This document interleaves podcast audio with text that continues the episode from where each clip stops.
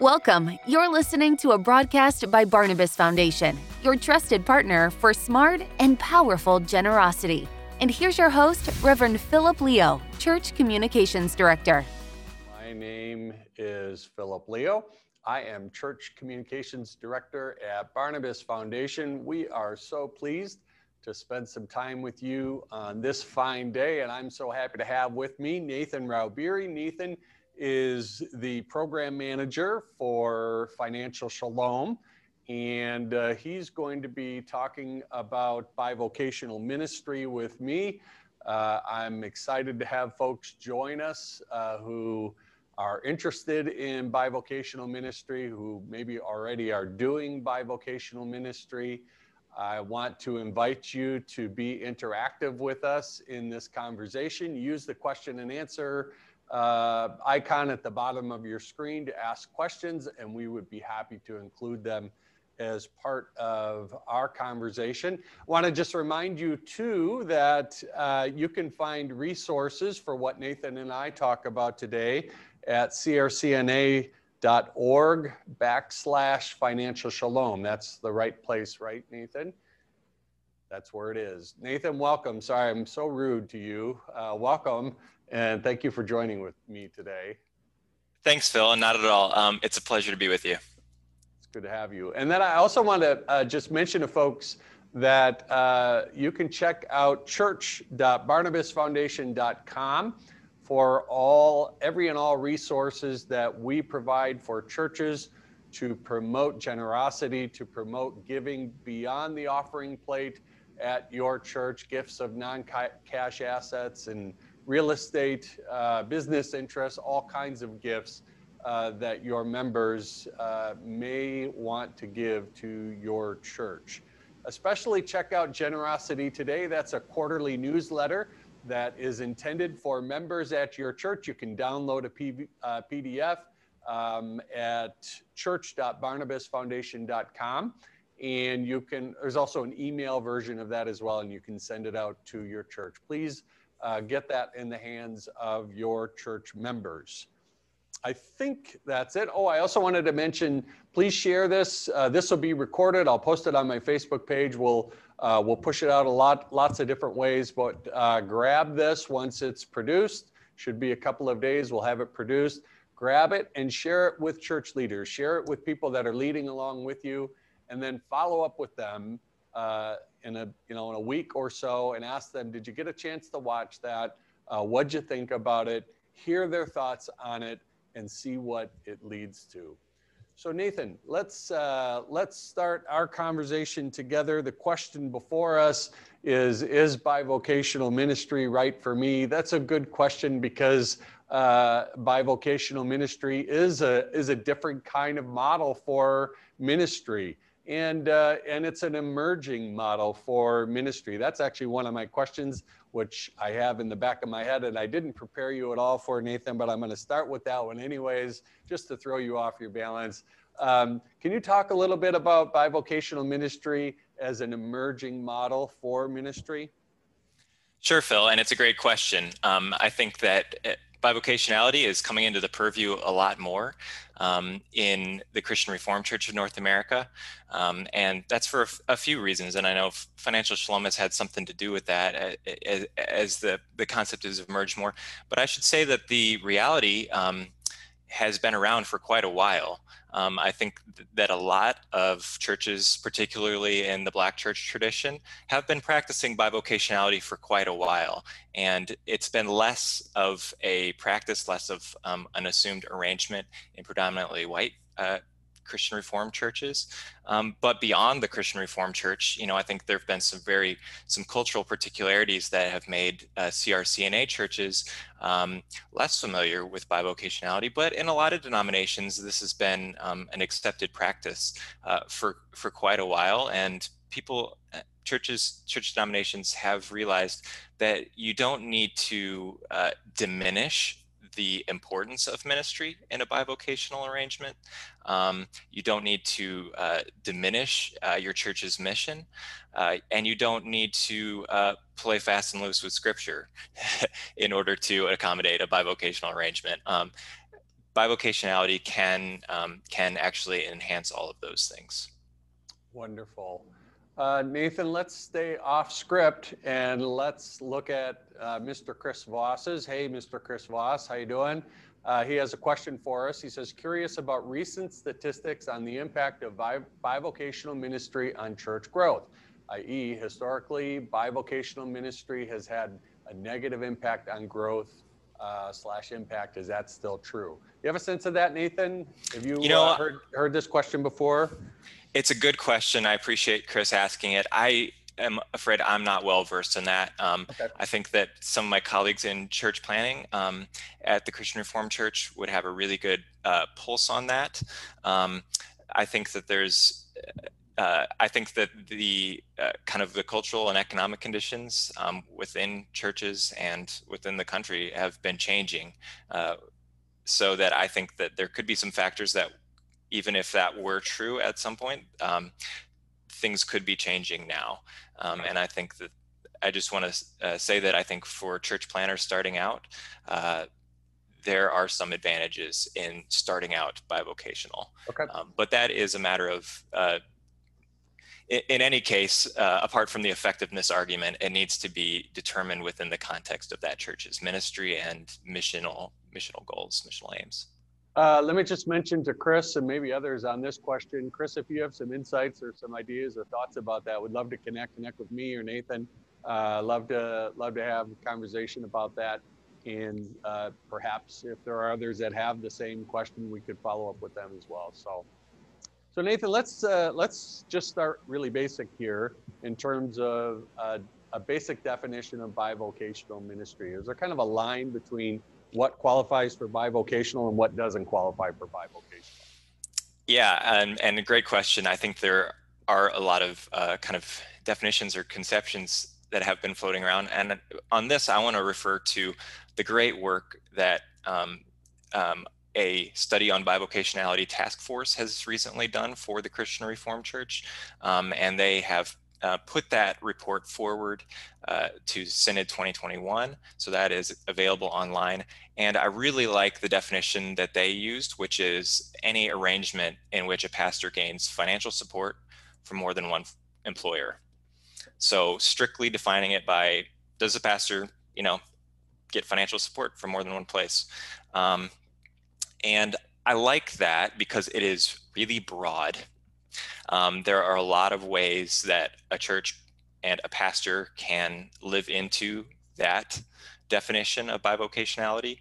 So I think, uh, you know, and I think that's one of the things that, you know, bivocational um, ministry kind of contributes is that there's no one way to do it. It really opens up some of the, the models of ministry available. And, and churches and pastors are no longer um, constrained to a model in which there is a uh, one solo pastor who you know is full time, um, and that is that is how the church works. Um, I think that this really opens up uh, the ways the ways to go about it. Um, I think that it, it's also a strong definition because it's kind of neutral on the motivations.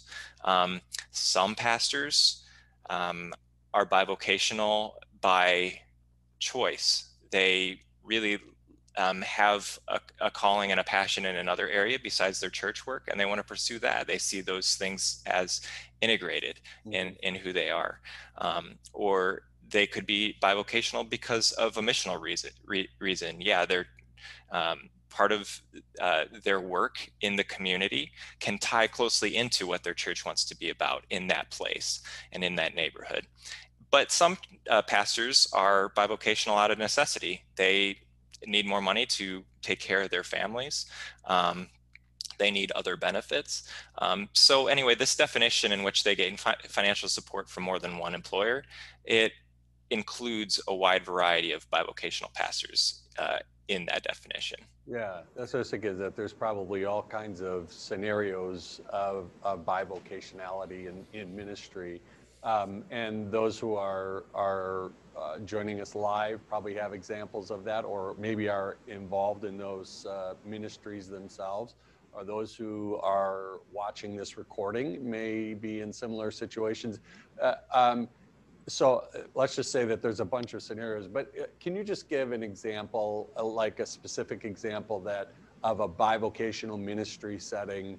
What you know, what's it like? What's the work um, in terms of time? What's the work in terms of time for the church? But then, what's the work like outside of church? You know what I'm saying? Hopefully, I'm asking the question the right way.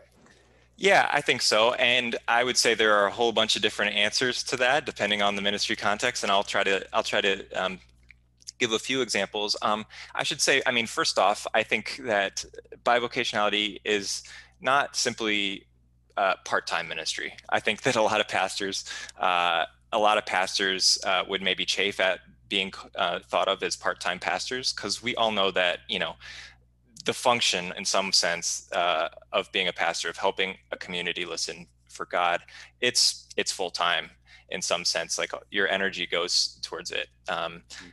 and yet uh, and yet uh, there need to be uh, some boundaries if you are going to be pursuing multiple uh, forms of employment um, so so here's here's one way it could it could look for some um, you know i know of a few pastors who you know have arrangements with their churches. Okay, uh, these are the days that I'm devoting to church work. Other days, um, they perhaps work as a chaplain um, at a retirement community or in a hospital setting. And the church is very clear on what days they are doing each of those things. Um, another pastor could be, um, you know, could be working in the gig economy um, just on any kind of schedule that works, whether that's whether that's driving or picking up groceries, etc. That's a very different uh, kind of model. Um, we know of some pastors who are, for example, uh, pursuing uh, a second career in uh, real estate or realty. Um, and so there's a lot of different ways that pastors can make uh, the time aspect of bivocational ministry work. Um, and and again just to reiterate the the beauty of bivocationality is it opens up a lot of different models that are appropriate within the context of that congregation and that pastor's gifts and that ministry context. And i think that's a really beautiful benefit of bivocationality. So nathan we have a question uh, and i'm going to read it but i think i'm going to hold off because i think we'll come to this one a little bit but is bivocational ministry mostly seen as short term until a church is able to pay a full-time pastor so let's uh, let's put that one in our back pocket for right now. I think we're going to come to that one. I, am curious about uh, a bivocational model for ministry and what uh, what are the benefits for a church? Um, what you know, we, we think about it often in terms of, of, of a pastor and their situation, their work situation, ministry situation, but uh, for a ministry that's in progress and um, moving forward, how does a bivocational ministry model help or benefit them? Yeah, definitely. Well, um, I should say in, in many uh, denominational contexts, um, people see uh, a bivocational pastor as a definite advantage to their church's ministry. Um, and again, that de- depends on the context. Uh, but for some, it's it's really um, a chance for an incarnational witness that is a that is a top reason. And again, I'm pulling from partly from my own observations and experiences and partly from the excellent work my colleagues did on the study for bivocationality task force um, incarnational witness is huge that the pastor can be out in the community meeting people um, witnessing to uh, you know to Christ's reconciliation of all things in uh, in another sphere besides their church. It puts them out in the community and it gives them um, exposure. Uh, along with that, they um, you know they're enriched by those other experiences. Um, you know that that a pastor you can tell uh, the difference between a pastor who has been um, simply in a study all week preparing a sermon versus someone who has been drawing on a wide range of experiences and meeting a variety of people. And it comes out in the preaching and in pastoral care and many other settings. Um, and this is not a knock on full-time uh, ministry, and it's certainly not a knock on prepared study of sermons, etc. Uh, but churches who have had a bivocational pastor can see how uh, there is uh, there that their pastor can be enriched by their other experiences. I would say another is just clergy health. If uh, if your pastor's not healthy, it's harder for your church to be healthy. So the fact that um, in a bivocational arrangement, your pastor might be exercising a fuller range of her or his gifts uh, is a huge uh, it's a huge advantage.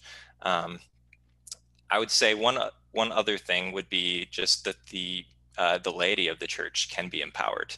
If you if it's not understood or assumed that your pastor is the disciple par excellence, that your you know your pastor is standing in for the entire community's uh, discipleship, um, which I think is a distorted uh, understanding of ministry to begin with, right? But it's easier to fall into that um, with a full-time pastor than when it's understood look the work of our church's mission the work of our church's ministry has to be distributed among our members. We are in this together we have to do it together and we cannot expect uh, the pastor to uh, to fill in all of the gaps because that's just not realistic and that would that would run uh, this pastor ragged. So i think those are some of the things. The incarnational witness um, you know pastoral enrichment and health um, and the empowerment of the entire body of christ for mm-hmm. mission and ministry yeah i like i, I like that point uh, in terms of uh, a pastor in a bivocational ministry setting who is by default you might say modeling uh, what it means to be uh, salt and light in the workplace and everyday um, in everyday scenarios and that kind of thing. It doesn't mean that a full-time pastor isn't that or can't be that or isn't uh, can't be in the mix of a community in the mix of, of every day and, and there are many many pastors who are um, it's just that for a, a, it would seem to me for a bivocational ministry that's that's a given right um, that modeling that right. a pastor is doing in that way has to be that way because that's the way it's set up. So I like that. That's exactly, exactly. And I think that you know sometimes there it's assumed that to be bivocational is a downside or it's a less than, and I think those points just try to underscore that no, it's it's different, but it's not it's not lesser, and it can actually have advantages. Yeah, let's talk. Uh, let's so, so, let's switch and talk financially, and I think that'll get to uh, get us to this question that came in earlier about bivocational ministry being short term until it's able to pay a full time pastor. Sort of like, well, we can't pay a full time pastor. Let's ramp up to it. Um, let's talk a little bit about that uh, in terms of a model of bivocational ministry. What kind of difference does that make financially, or, or what what are the dynamics of it uh, financially? Yeah, it's a good question. And I mean, let me take the short term question real quick, just because, yeah. um, you know, I think that this gets to the financial realities of a lot of churches that, you know, they need to live within their budgetary means. And if your budget can't necessarily support um, a full time pastor at a livable salary, um, that's kind of what you're left with. And that's, and that's wise and that's prudent. But yet, um, I worry that uh, that there could be um, a tendency then to think of the pastor as a junior pastor or for them to not be as highly valued. And that's why I think there are um, good reasons that bivocationality needs to be um, part of a discernment process within the church for missional reasons and not simply monetary reasons. Because I think otherwise, if it's strictly monetary, I think that that can shortchange the mission and it can, um, you know, and, and it can keep uh, bivocational ministry as kind of a lesser than position. Um, but I will say for the on the on the money front, um, you know, if you're open to other arrangements for ministry, um, and if your pastor is open to other forms of employment, if that's a a discussion that you can have and and and there's a mutual understanding there. Um, it does allow the church um, whether it's an established church an emerging church or a church plant um, to grow at a healthy pace and a sustainable pace. Um, it allows for more creativity um, and it allows the church to live within its means and at every step of the way to discern okay if we have different kinds of income what does that mean for our mission? Um, rather than um, uh, force the mission through a certain um, kind of financial model. Right. Yeah, it's making me think back to Chris's question earlier in terms of the uh, long-term effect of of bivocational ministry, and I wonder if it's tied to this question of missionality in terms of what what's the motivation for bivocationality? Is it is it primarily miss, missional or is it primarily financial? And I'm wondering, you know, what the what the difference between those two might be. Uh, so uh, there's a question from Brian Nathan. I haven't read it, but I'm going to read it right now. I'm currently moving from full-time ministry into bivocational ministry. The council and I are talking about moving from the CRC pension plan to a 401k. Any thoughts or advice on this as the council and I have had this discussion? Interesting question. Uh, probably uh, the kind you're going to deal more and more with as you launch your bivocational growth fellowship. Yeah, indeed. And though I'm not um, super well versed on the ins and outs of that, I just want to affirm, Brian, like that's these are the kinds of conversations that absolutely are part of making a transition and making um, uh, making a model of ministry that works for both you and the church.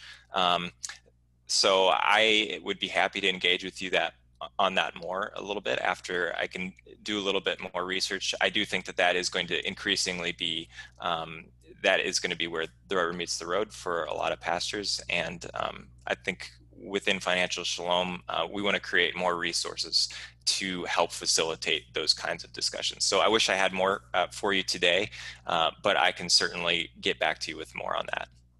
Yeah, and I had uh, mentioned right at the top of our conversation, Nathan, that um, on December 4, that's a deadline for applying for a bivocational growth fellowship that's forming, sort of a cohort that's forming.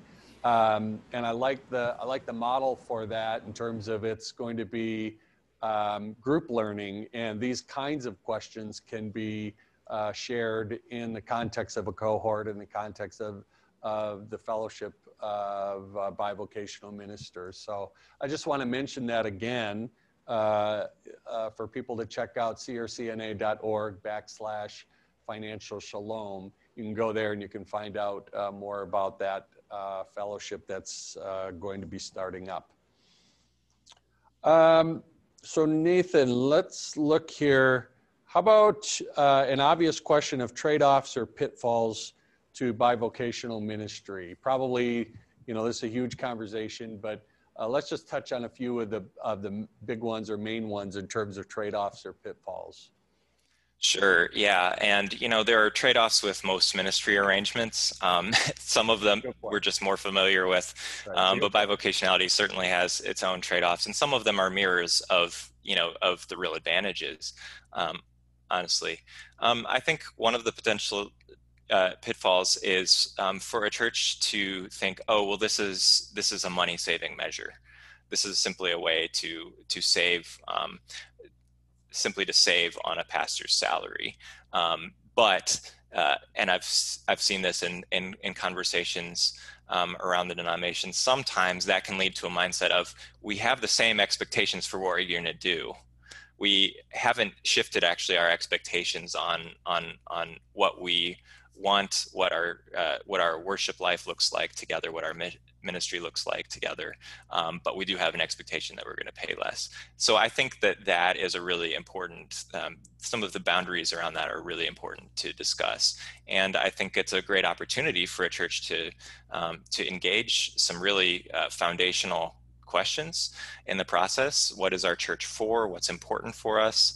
You know, are we really living our values, and does our budget match that? It's a really good opportunity, but um, if it's not if it's not framed and it's not expected. Um, and really discussed in a healthy manner up front, uh, that can be a pitfall as there is can be frustration on both sides. Um, along with that could be overwork. Um, this is already you know kind of a occupational hazard of pastors already that it's it's hard to um, have balance because you're always on. And i think that that if if there aren't healthy boundaries set uh, you know that can be even more so for bivocational pastors. There's just not enough not enough hours in the day to attend to all the things that need to be done. Um, I think a big question is health insurance and who's going to pay it. Um, and depending on who covers it, that that uh, that employer is probably um, going to have a little bit more say on um, some of the uh, some of the pastor's prime time. So I think that is a that's a really important conversation. Um, another trade-off is just that it's sometimes difficult for um, a pastor to find complementary work or suitable work that can be done on a part-time basis that also um, you know provides enough to live on um, so i think that that is really that is really a challenge. And then and then one other pitfall is you know unfortunately in in in the past and even and even currently uh, if a bivocational pastor is pursuing other employment their schedule is completely full it's really hard to have time to attend denominational or classical gatherings. Um, and then it's harder to be represented and have your voice there. So i think that that can lead and has led to um, sometimes seeing uh, bivocational pastors as uh, as second tier, um, which you know I think the denomination certainly wants to change on that front, but I think that is a trade-off that uh, that we need to acknowledge, and that that work needs to be done uh, towards fixing that.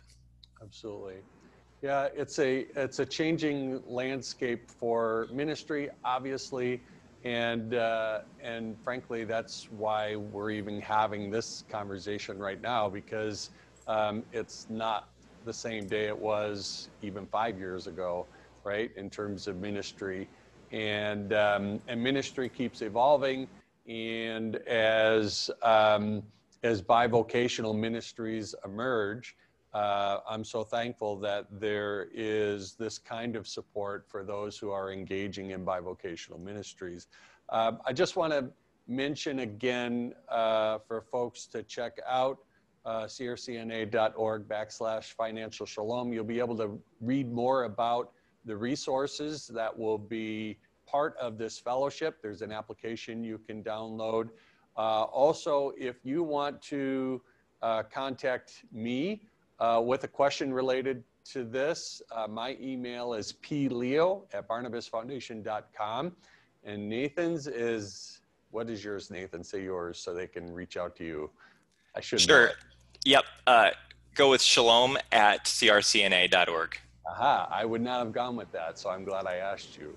Yeah, there are a lot of vowels in my name, so try to make it simple. so uh, I also want to mention, I just want to remind folks that uh, we're going to record this, uh, we're going to produce it and put it out. Share it with the church leader, share it with somebody that's thinking about bivocational ministry along with you, then follow up with them a week later and say, Did you watch that? And what are your thoughts about it? Also, uh, please go to church.barnabasfoundation.com. Uh, and all of our church resources from Barnabas Foundation are found right there. In particular, Generosity Today is a quarterly newsletter to promote uh, gifts of non cash assets in your church. Uh, so connect with me about those. Ask me about uh, those resources, and I'm happy to help you out. I think uh, that's it.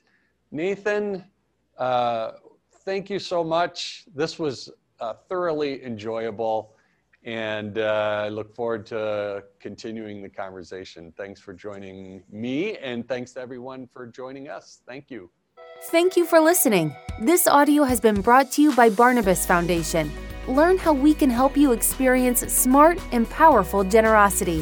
Visit us today at www.barnabasfoundation.com.